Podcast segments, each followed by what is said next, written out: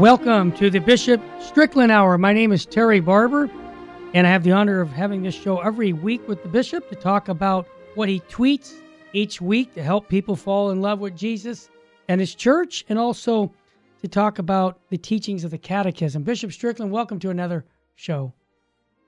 Thanks, Terry. Thank you. Good to coming. see you again. Oh, well, Bishop Strickland, let's be honest. That's the first time I actually physically saw you was at the Napa conference this past weekend.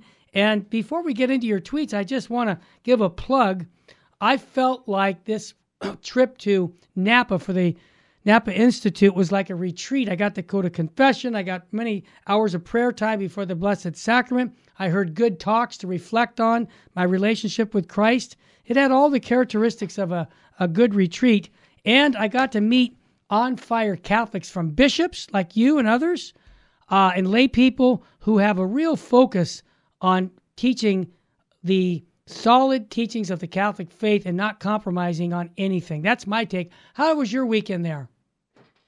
It was great. Um, I call it Catholic Disneyland because it's just everyone's happy. Yeah. Everyone's engaged in their faith. Mm-hmm. A lot of great talks, a lot of great programs that you hear about.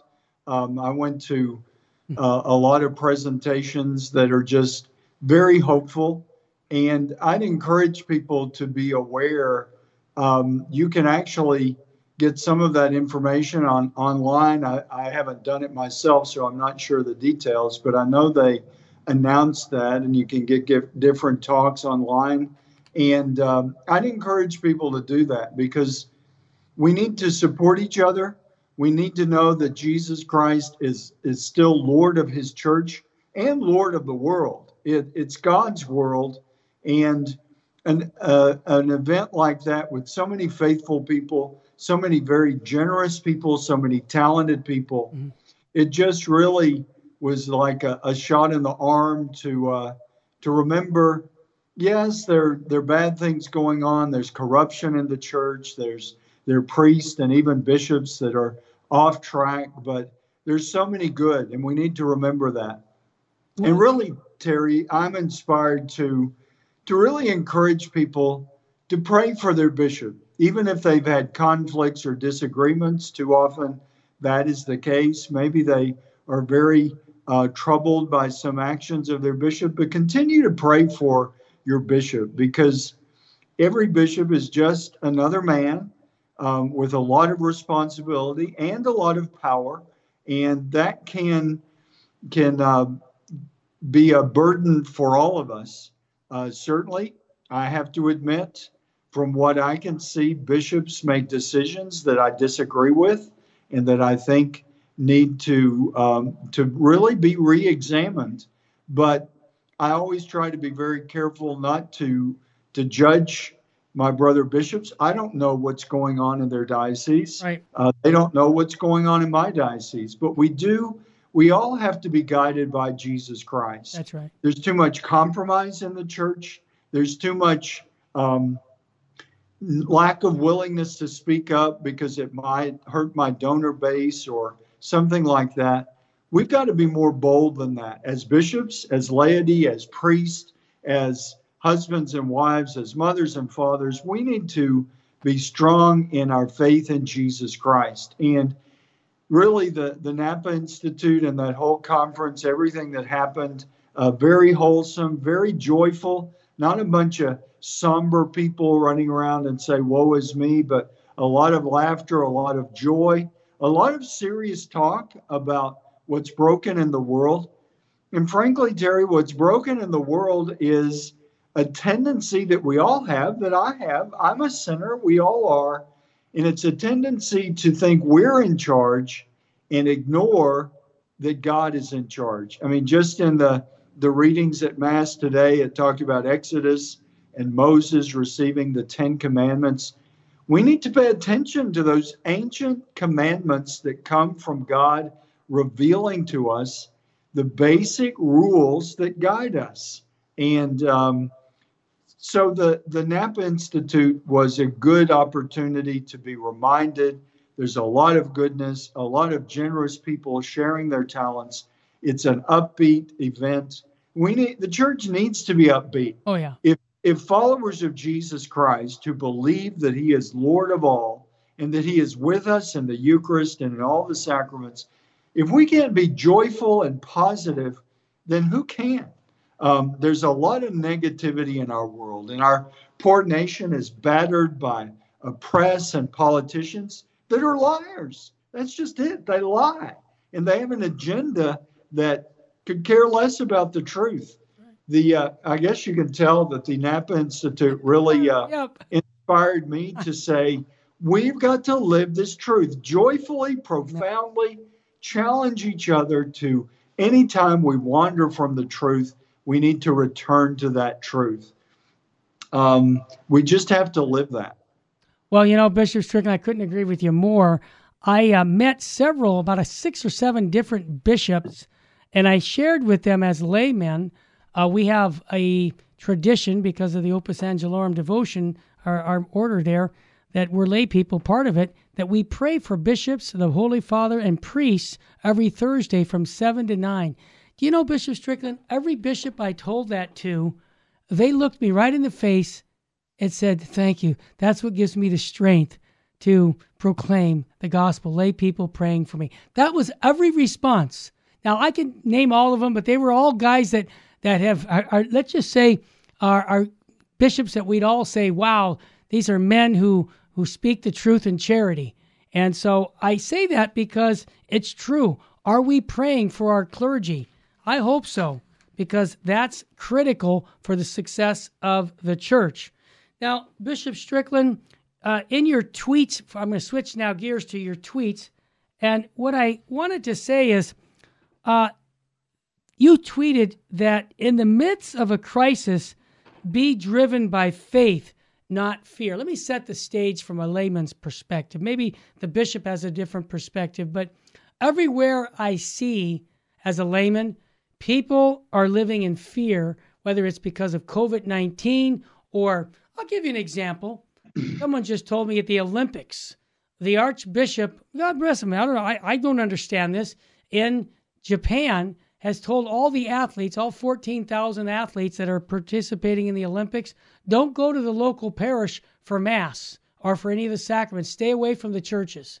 Now, objectively, as a layman, I scratch my head and I go, what's he afraid of? Someone's going to get COVID or something? I mean, can't we have a chapel there? Can't we provide for the spiritual benefits of those Catholics? It seems to me like, what's going on here? Well, that's about the fear that everybody has even inside the church, Bishop Strickland, fear is prevalent. So, my question to you is there's a gentleman that you read the same article, Peter Wisniewski. Uh, he wrote a, a article called In the Midst of Crisis, Be Driven by Faith and Not by Fear. I wanted to just let you talk a little bit what your, your, your points that you made on your tweet, but then I want to go into some of the things he pointed out historically so that we see this time that we're living in in a perspective of a 2,000 year old church. So tell us right now, why did you uh, send that tweet out in the midst of a crisis, be driven by faith and not fear? Well, it goes back to what Jesus Christ tells the disciples and what Saint Pope Saint John Paul II oh, yeah. is famous for saying, "Be not afraid." Amen. Fear is being afraid. Yeah.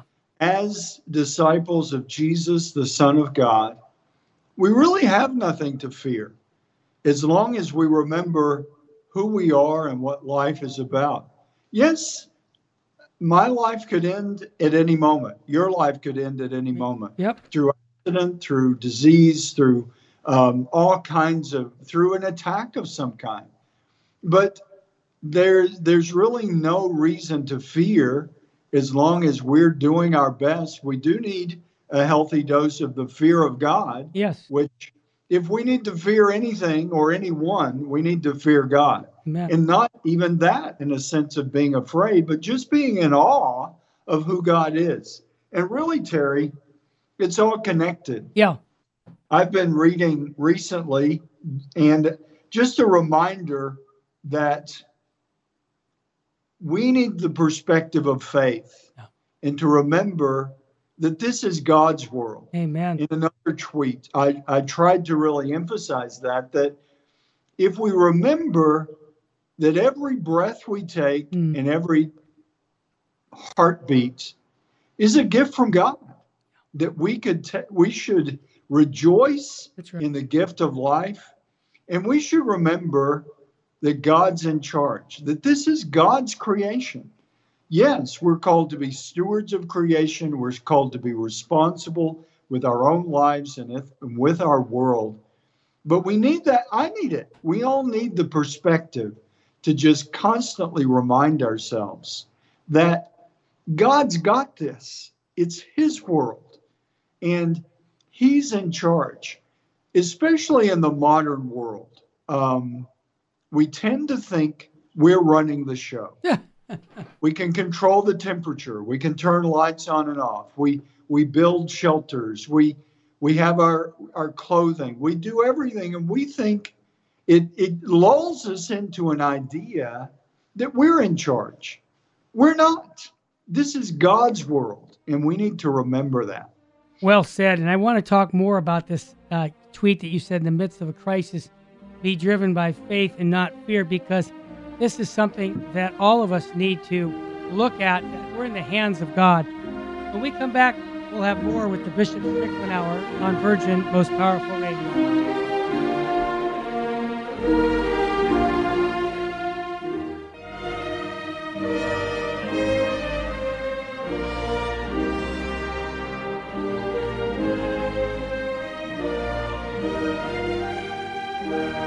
Welcome back to the Bishop Strickland Hour. We're talking about a tweet that the good bishop sent out to us this week, the midst of the crisis. He says, Be driven by faith, not fear. Um, bishop Strickland, I want to let you finish your thought, but then I want to get into this article in the midst of crisis, be driven by faith, not fear, also. But it talks about uh, the what we call ecclesiology. It's a big word for the how do we see the church. But do you want to finish your thought, or can I get into this issue about how do we see the church as the human and divine institution? But it's up to you. Do you want to finish? Yeah, I'd like to sure. say a little bit more about that theme because I think it's so significant for our time to not be fearful, but to have faith. I'm hearing you. And uh, like you mentioned, the article in a book that I'm reading called He Leadeth Me. I just started it. I put it on Father, tape. Huh? I put that on tape back in the 1980s. Yeah. Father Walter. Ciszek. Yeah, Ciszek. Yeah. Jesuit. Um, he's a Jesuit. I just started the book, but it really inspired me. And the article really says similar things. Through history, people have been stripped of everything. Yes. And they've really been reminded that this is God's world. And your wealth, your home. That's right. Every material possession, even your clothing, yep. can be stripped away. But if you have life, God is still with you and you can still engage in God's world. And that that's something I think we need to remember because too many people and I think there's a lot of despair in our world. Oh, yeah. With people that have forgotten God and they're losing some of that control. They're losing some of the things they have. And it's like, oh, well, the world's falling apart and they're losing their life. Yeah. Um, if without God, we are. But we need to remember what is essential and what is really giving us life, mm-hmm. and that is coming from God. If we have that kind of um, detachment from the things in this world. And that's one of the priests that I spoke to recently at the Napa Institute talked about how how important fasting is. Ah. And that's part of the reason is if we think we're feeding ourselves and that this world is what will ultimately feed that empty space in our hearts that is the most significant emptiness that emptiness in our hearts so many people are going after the things of this world and it leaves them empty. And in, then in a time of crisis like we're living through, I mean, it could get a lot worse. The crisis for some, even in the world today, don't don't have food, don't have shelter, don't have what they what the basic necessities that every human being has a right to. But what we need to remember is what's important, um, and it it has an effect on in every aspect of living this journey of life because there, there's so many people that have so much more than they need mm-hmm. because they're trying to feed that hunger in their heart that only God can fill. Yeah. All the material wealth, all the power in the world, all the pleasure in the world ultimately leaves us empty. And so I think uh, it's it goes back to not living in fear, but having faith. It reminds us we really have nothing to fear. Yeah. And losing all of the things, how much do we really need? Not much um, to just survive. I mean, we want to do more than just survive. God wants us to flourish. Yeah. But we need to remember that many of the things, the things that we take for granted, aren't really necessities at all. And if we lose them, hopefully, spiritually, it reminds us of what really is necessary. Bishop Strickland, you make me think of, the, again, the Napa Institute. Um, Opus Dei teaches through their founder, Escrivá, he said that when you go to a nice meal, don't leave the table with uh, some self denial of saying, I'm not going to eat that dessert or I'm not going to take a second helping of food and offer that for the love of God. Now, it's easy at home to do because you know you're, you're because you know you're a controlled environment. You're at home, but when you go to a nice hotel like the Napa Institute and they got food as you saw, it was I mean they were pouring cups of wine, anything you wanted, uh, as much as you want. Uh, this is the time where you have to exercise self discipline to you know give that little sacrifice up to Holy Mother the Church. And again, I'm just grateful that I had that formation as a young man that they taught me to deny myself because that has discipline that discipline has saved me not just on eating food and saying no but it's, it's the discipline has given me uh, the discipline to say no to my lower nature in other areas of my life okay so why do i say that because this is the kind of formation we all need. We need to be able to say no to even legitimate things that are coming our way and offer that as a sacrifice. And you know what? Your life is better that way. You'll really appreciate things if you can not have a fudge sundae every Sunday night, every night, you know, and because you get used to that. So that's all I'm saying. And I, I hear what you're saying also, Bishop about uh, self denial, about being able to you know, live in the presence of God. That's another element that I can hear you speaking on. But uh, fear is useless. Trust is what we need. And I think that is a biblical principle. Anything else you want to get into before I ask you some questions about that article? Because I think you're nailing it right now. Um, no, go ahead All with right, your well, question. Well, here's my question. And the reason I say this is I believe Cardinal Ratzinger wrote this book, and I've mentioned it to you back in 1985 the Ratzinger Report. And this article didn't refer to him, but it sure says it. And it's a, it starts out about saying, How do you see the Catholic Church? Uh, are you tempted to leave the church because of the outrageous corruption, infidelity? And he even says cowardness. I mean, he's really strong with his words, but I want to be honest with you. Uh, I see cowardness in the church. I see it in myself. I mean, you got to stand up. And its leaders seem to lack of of a coherent solution amidst all the problems. And so Ratzinger, Cardinal Ratzinger at the time, Pope Benedict XVI, he became, he said that if you see the church as the optimist club and as a human institution, then you're missing the boat. And so we have a human side of the church and we have a divine side of the church. Can you elaborate a little on that, please? Absolutely. And um, it's interesting that it's it's the human institution mm-hmm. that because I'm a sinner, you're a sinner, Absolutely. every Catholic is a sinner, mm-hmm. and those sins start to interfere. Especially, I mean, the the Catholic Church is an institution. It's more than that, but it is an institution, and sin becomes institutionalized. It's something that we can take for granted. That's why earlier I urge people to pray for their bishop. Even, I mean, sometimes people have been very upset with me and say nice things to me. Um, but I hope they don't stop praying for me. Amen. And because bishops do have to make serious decisions. A lot of times you don't know all that be, is is be in the background, and sadly, there is corruption. And I know that's frustrating for people. There are clearly bishops that have and priests and laity. I mean, it, it's it's not exclusively any one group.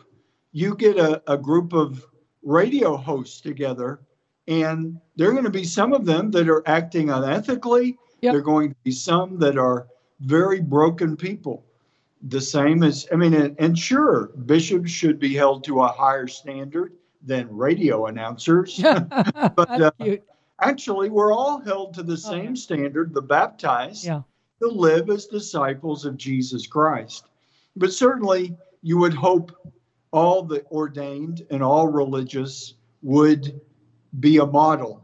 Sometimes we fail at that. Sometimes I fail at that. Yeah. Keep praying for your bishop and your priests Amen. to recognize, especially in today's world, it's a tough job. It's a joyful job if you stay close to Jesus Christ. And that's what I strive to do. That's who gives me energy. That's who gives me the strength to not be afraid. That's Jesus Christ is the one who gives me through his Holy Spirit, through the love of the Father. He gives me the ability to speak up when when I feel the need to.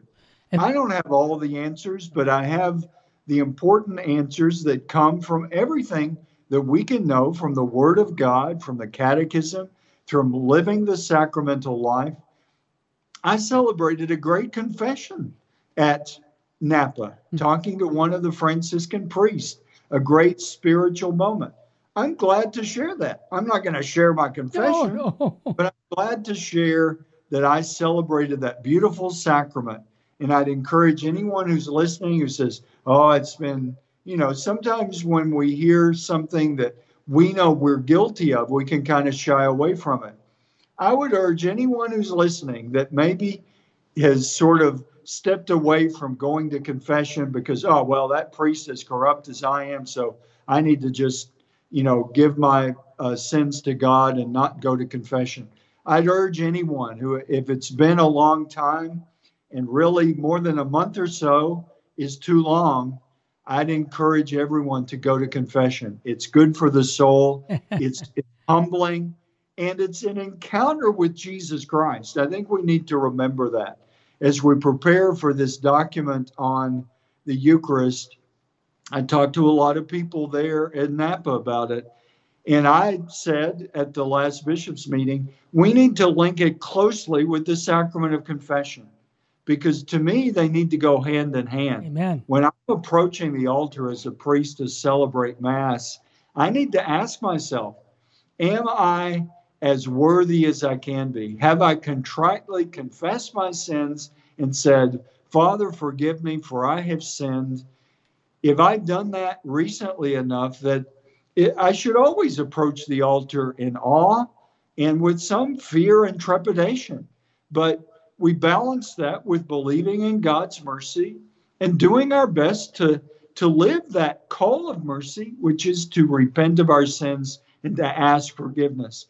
That's what it all comes down to ultimately, whether it's a politician or a prelate in the church or the father of a family or the head of a billion dollar business, whoever it is, we all before God are sinners who need to ask forgiveness. And if we refuse to do that, we shouldn't go to communion. If I refuse to do that, I shouldn't go to, to celebrate Mass. I should refrain from approaching the altar if I said, I'm I'm not going to go to confession because I've decided I've forgiven myself. that isn't very healthy spirituality. No, it isn't. When we come back, we're going to continue to talk about that spirituality he's talking about, about the Holy Eucharist. And there's two things that Bishop Strickland talks about all the time it's the Holy Eucharist and the life of the unborn. So when we come back, we'll talk with Bishop Strickland about why our Lord is active and alive in the Holy Eucharist for us to come visit. We'll be back with more on the Bishop Strickland Hour. Stay with us, family.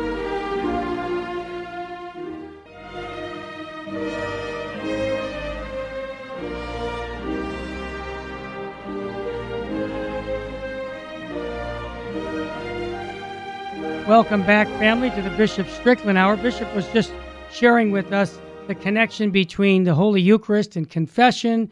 And um, I'm going to bring this next topic up, but I wanted to mention the Napa conference because he mentioned some Franciscans. I guess he went to confession. So did I. But that same weekend, I was having lunch and a bunch of, oh, full habited Franciscans. They were part of the uh, Father Benedict Groeschel's order.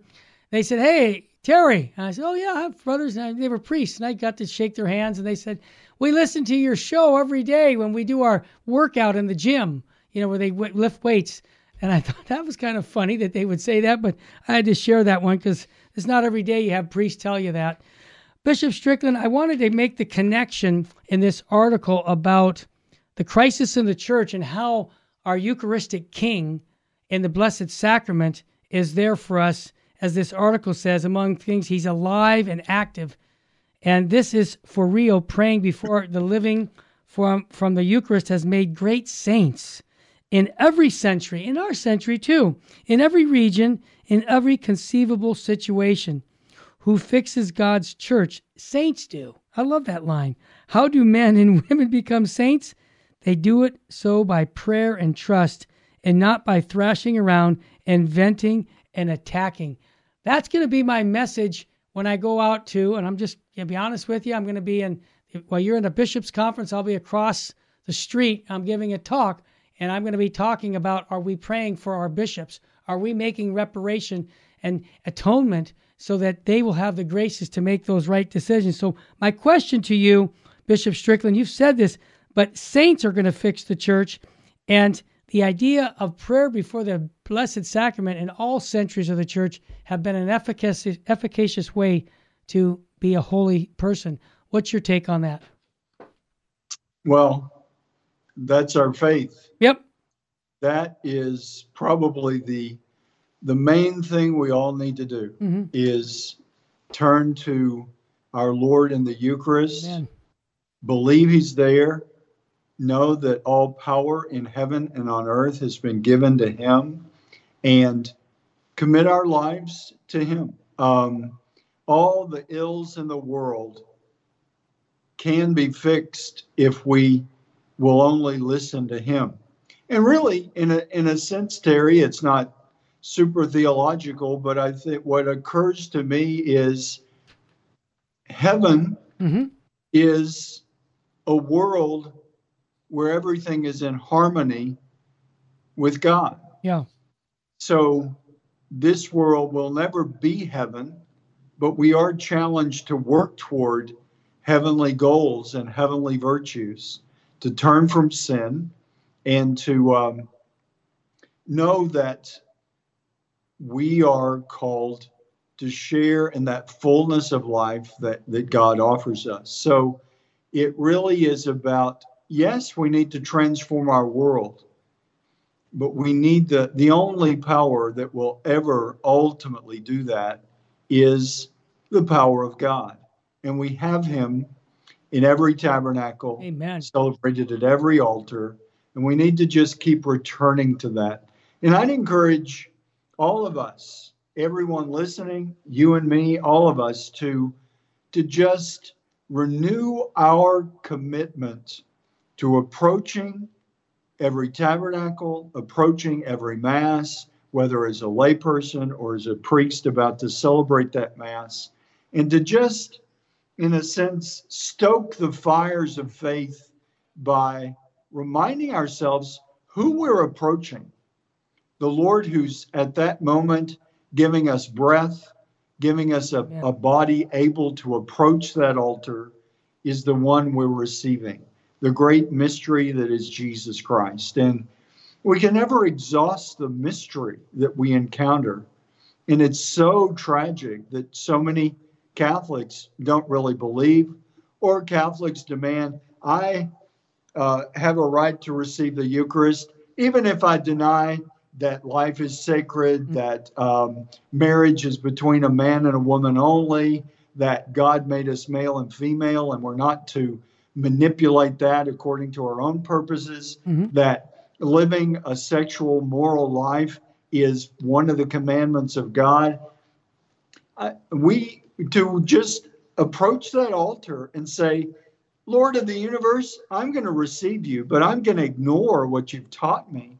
What a slap in the face. Yeah. I mean, probably a lot of us pray the uh, the sorrowful mysteries and the station of the cross, yeah. where Christ is.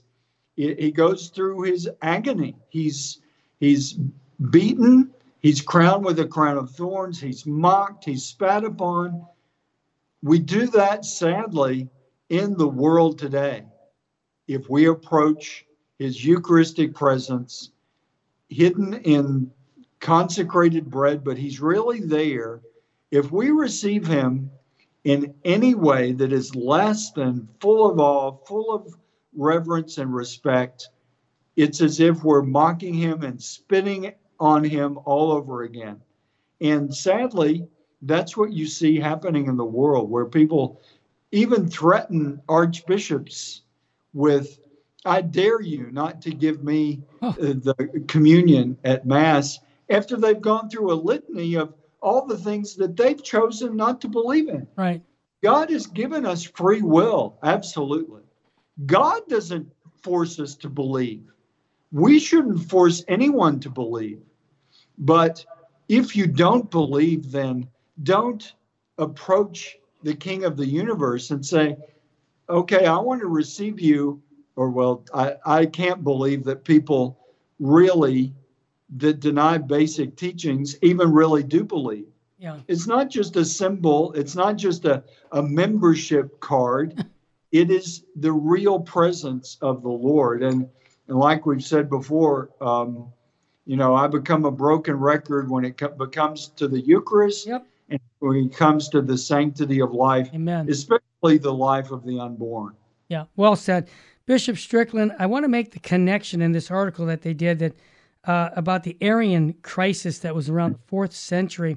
If someone who was born around the year 325, who died around the year 400, it says that they would have spent his or her entire life under the shadow of Arianism in a church where the vast majority of bishops, I hate to say it, Bishop, it's just history, were heretics and cowards, where few yeah. good bishops were uh, hound, uh, hunted, uh, hounded from place to place, where even popes were ineffectual are compromised. So this is not the first time we've had history. A pope excommunicated the great Saint Athanasius, the great confessor of our time.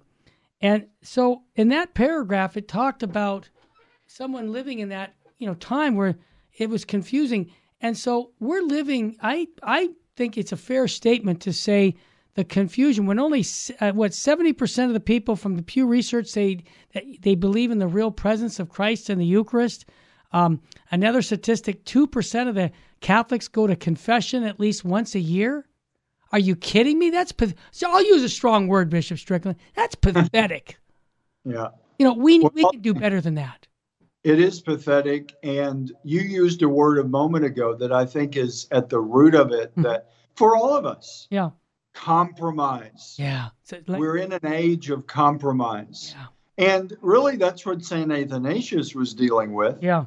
Was the, the vast majority of the bishops of his time were compromising the truth because it was more comfortable.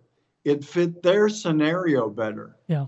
Um, and thankfully, the church continued to hang on to the truth mm-hmm. that Jesus Christ is fully God and fully man and avoided the Arian heresy and, and other heresies that um, so we can't compromise, no. and there's way too much compromise. You hear about um, scandals in the church where clearly leaders have compromised and said, well, we're not going to address that because we don't want to lose these donors or we don't want to upset the people or whatever it is. And if it's compromising the truth, it really is not loving, it is hateful.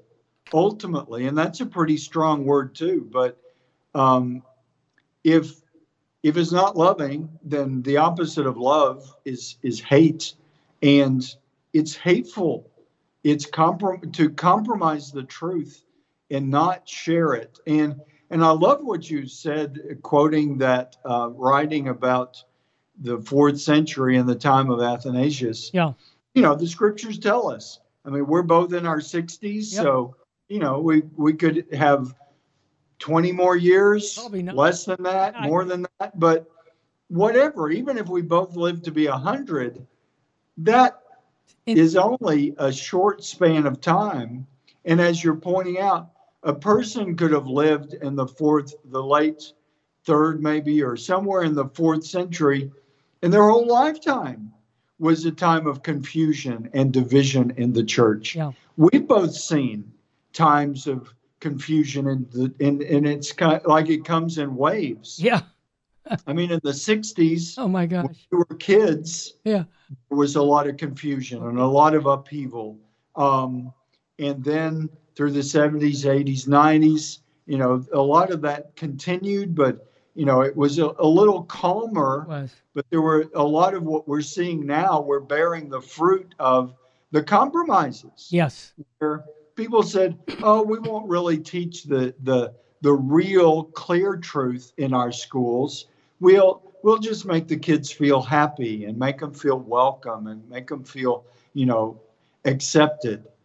Well, all of that's great, but if you're compromising the real truth in order to accomplish that nice peaceful feeling, then ultimately what we're seeing in many ways is that comes back to bite you after a while. Bishop Strickland, you're talking about compromise. I know bishops and cardinals even said it publicly that the document from from July 25th, which was last Sunday, 1968, Humanae Vitae, they said we didn't want to preach on it because we knew it would be rejected, and we didn't want to get rejected by our people. It could stop funding our local parishes, so we put it aside. We'll talk about that much, much more about why compromise is the language of the devil, and that why living a Christ centered life and not worrying about who's putting our finger up in the air, which where the wind is blowing. We'll be back with more on the Bishop Strickland Hour. Stay with us.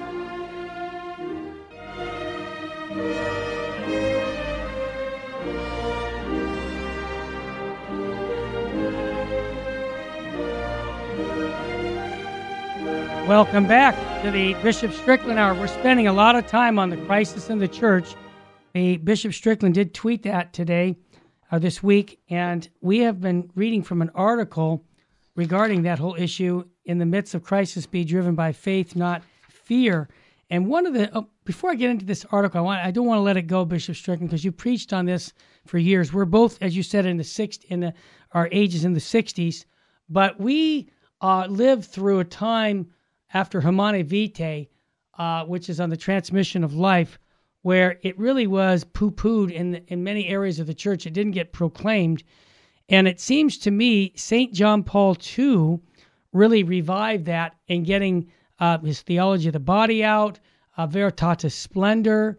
Uh, his teachings, way he said, the way the family goes is the way the culture goes, and he was a big promoter of teaching the, the transmission of life and how it needs to be communicated to the flock. And Bishop Strickland, you went through that period your your own your, your own life. You were ordained in I think 1985, and so you saw what what I've just mentioned. I mean, I know you're in a small diocese in Texas, but I don't think you were uh, you know you were any different. Didn't it? Isn't it true that many people were quiet in your lifetime preaching on the gospel and preaching not the gospel, preaching on Humanae Vitae? Absolutely. Well, sadly, it was pretty much rejected by the world. And from what I've read, Saint Pope Saint Paul VI yeah. really suffered um, after mm-hmm. issuing. He didn't issue it. That was in 1968. Yeah. He died in August of 1978. Correct. And he never wrote another encyclical. Yeah. Uh, I think it really put put a lot of burden on his shoulders with all the division in the church. Um, what we've come, thankfully, many people are coming around to see the truth, especially with the advances in science. Oh, yeah. We have a much better understanding of what contraception of any form, the harm it causes. And the pill was so celebrated in the 60s as this miracle of science. But the, the damage that it does to women's bodies and the ways it distorts the natural processes of their bodies that are so beautiful. Yeah. It really is. Thankfully, many people are waking up, Catholic and non Catholic. I agree very non-Catholic evangelical Protestant area. Yeah. But there are a lot of the evangelical Protestants that are saying, you know, you Catholics got it right. Yeah. And sadly, too many Catholics didn't really receive that right teaching that the Holy Spirit guided Paul VI to proclaim, even though, you know, you probably read the history where the commission of Yeah. bishops and experts were were all saying, oh, well, you can you can do this holy father and you can say that contraception is morally acceptable and you can you can lay down and and not continue this fight thankfully and i think that's one of the greatest illustrations that we need to to really hang on to in our time that the holy spirit is guiding the church That's right. we may not understand why why god is allowing this to happen why god is allowing that to happen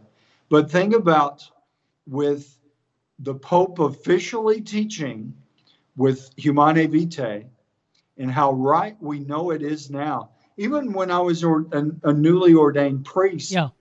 frankly, there you could go to talks where they said, "Oh well, you know, Humanae Vitae was was not correct, and, and we need to we need to we need to support those who are are protesting and not in dissenting from that teaching. I remember that uh, idea of dissenting from the teaching of the church was very popular when I was in the seminary, and there were um, what high-profile uh, theologians that were saying, "Oh, I dissent from this teaching." We don't use that word much anymore. I don't hear it at least, but that's what we see happening. Politicians, theologians, some bishops, certainly priests and laity. There are many being faithful and some dissenting from what the church says and, and saying, well, we we choose a different path or we have a different opinion on that. It's not about opinions, it's about what is true. In Humanae Vitae, really, uh, I'm glad you brought up the 25th anniversary. Um, I mean, the 50th anniversary, uh, which was on the 25th That's right. um, July. hmm the, of July, just last Sunday, the uh, that anniversary is significant because where are we with that whole question? Thankfully, many people are embracing the truth of Humanae Vitae, but we're living in a world that's rejected it, Yeah. and we're living the consequences of that. Abortion is tied to that because I've heard people say that abortion is really just uh, another form, form of birth control if you if you let it get out of hand and you let a conception happen then well just have an abortion Yeah. um, the morning after pill there's so many different ways and phases that people who are just adamantly denying the truth that god has revealed that life is sacred from conception to natural death we've got means of getting rid of people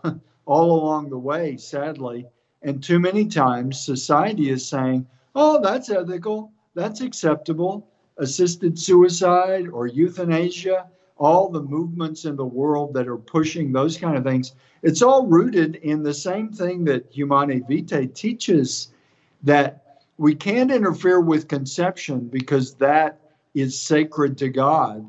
And once a person is conceived, then that person is sacred to God until natural death. There are too many opportunities in our scientific age where people are, you know, certainly we still have murders, and that's a tragedy, but there are a lot of deaths that society, including the death of the unborn, society says, oh, that's perfectly fine. You can kill people as long as they're still in the womb. And there are too, much, too many efforts uh, on the other end of the spectrum of saying, well, if this person is too weak or the quality of their life is not good, you can go ahead and eliminate them. You can assist pre- people with taking their own life and assisted suicide. Where more and more that is eroding yeah. the basic value of the human life comes from conception to natural death. And it's rooted in that rejection for far too many. And sadly, the church basically institutionally, too many rejected Humanae Vitae, yeah. even as it was published. You know, Bishop Strickland, back in 1987, when you were just a newly ordained priest, I had a similar experience. Unfortunately, our auxiliary bishop gave a talk to young people. I happened to record it. He didn't know that. And he told everybody that Humanae Vitae is not valid and that we would have women's ordination for the priesthood by the year 2000. And he said a lot of crazy things, and I thought oh, I'm going to raise my hand in the back and said, uh, Bishop, I won't say his name, but pray for me. He's gone to his eternal reward or his judgment. But I said, would you um, say those things if Pope John Paul II was sitting in the room? And he said, of course not. And I said, I didn't think so. So what I did, and I would encourage lay people respectfully, I transcribed the cassette. I sent it to Cardinal Ratzinger through Father Fessio. And about six weeks later, I got a call from that bishop apologizing because he was told he had to embrace Humanae Vitae. He had to embrace the church teachings on the male uh, priesthood. And I won't give all the details because you don't need to know them all. But here's the point lay people, we didn't sit back and say, oh, well, whatever, that's his uh, decision. No, we, we were proactive with him. And he now, you know, for years, he was still a friend of mine, even though we disagreed on many things. But the point of it is, I wouldn't be loving if I didn't call him to the truth about what our Catholic faith teaches, even though he was a bishop and I was like 26 years old. But here's the point, Bishop Strickland. You would want me to do that to you if I if I if you said something that wasn't with the church. Am I right or wrong? You're right. And that I love that story because we need that kind of laity today. Yeah. That I mean, as you pointed out, I mean, this bishop went to his judgment. Yeah. We we pray that God in his mercy, we don't know. God's the judge. But this bishop is gone. And we pray that his skull isn't one of those paving the way to hell. Yeah. But it could be. Yep. Um, that's something we all have to soberly be aware of. If you believe in heaven and hell, if you believe that in the judgment, it's all there in our faith, in the creed, we believe that there will be a final judgment. The greatest charity for the bishop or this world leader or any politician or anyone, yeah. Eh, the neighbor next door or the family, friends, or the fam- our own family, the greatest charity is to call them to the truth. And I, I doubt there are many people that would regret having been called to the truth yeah. as they're taking their last breath. They may regret not being called to the truth, but to to do our best to to follow the truth, we're all obligated to do that. With I mean, with all the controversy in our world, we need to be strong enough to do exactly what you did, mm-hmm. not with hatred, but with love. Yeah, absolutely. To say, you're veering from the truth, Bishop, Mr. Politician, Mrs. Politician, whoever you are. You're stepping away from the truth. And I have an obligation as your brother to call you back. Yeah. As we were saying earlier, God's given us free will. That's one thing that even a totalitarian state can't take away from us our free will. That's right. It can beat us and distort life and even you know, manipulate us in ways that can make you wonder what's true and what's not. But ultimately, God gives us free will. That's part of being created in his image and likeness. And we have the freedom to choose. But we, you and I, as believers, have, have the responsibility to guide others in their free choices, their free will, to choose the truth. Amen. Lovingly, compassionately, and with the truth always. Yeah, so one of our show plows is charity with clarity with charity, and that's what we are looking for here. And I would want you to do the same thing to me, Bishop Strickland. Correct me. I love it when people correct me. I say thank you so much because I only want the truth. I don't want my personal opinion. Bishop, before you go, can we get a, a blessing from you, please? Heavenly Father, we ask your blessing for everyone listening and everyone participating. And we ask this in the name of the Father, the Son, and the Holy Spirit. Amen. Thank you so much. And again, you can like us on your page, send this show to friends and family. This is, I think, a special edition on the crisis in the church. And I think that we all need to be part of the solution. Remember, when evil abounds, sin abounds more, grace abounds more. So we thank you for joining us here on the Bishop Strickland Hour. May God richly bless you and your family. God love you.